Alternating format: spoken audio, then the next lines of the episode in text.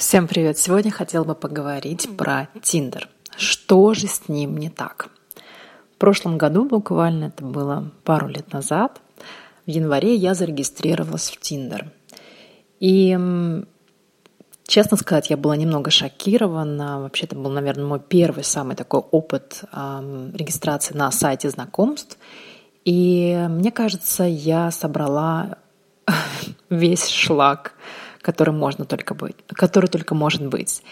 И я тогда не понимала, ну, ну что такое, почему в Тиндере, в принципе, люди себя, парни ведут себя каким-то вот с таким стандартным, шаблонным образом, и почему, в принципе, все самое худшее собрано в одном месте.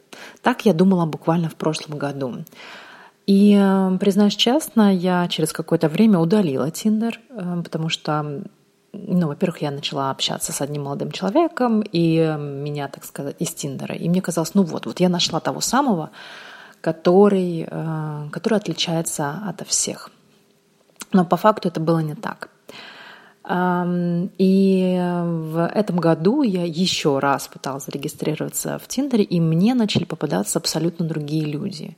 И тогда я поняла, что проблема не в Тиндере, Проблема в том, что у нас есть некоторые, скажем так, мы привлекаем то, к чему мы готовы.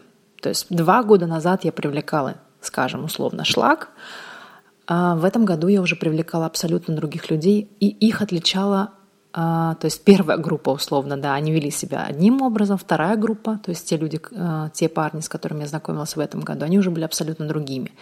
Но это не говорит о том, что аудитория Тиндера поменялась. Это говорит только о том, что поменялась я за это время. Я вы... начала выстраивать свои границы. Я начала отсекать те общения, которые ну, априори ни к чему бы не привели.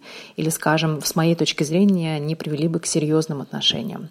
То есть дело в том, что вот я была готова два года назад к определенным, скорее всего, отношениям. Я позволяла с собой определенным образом общаться.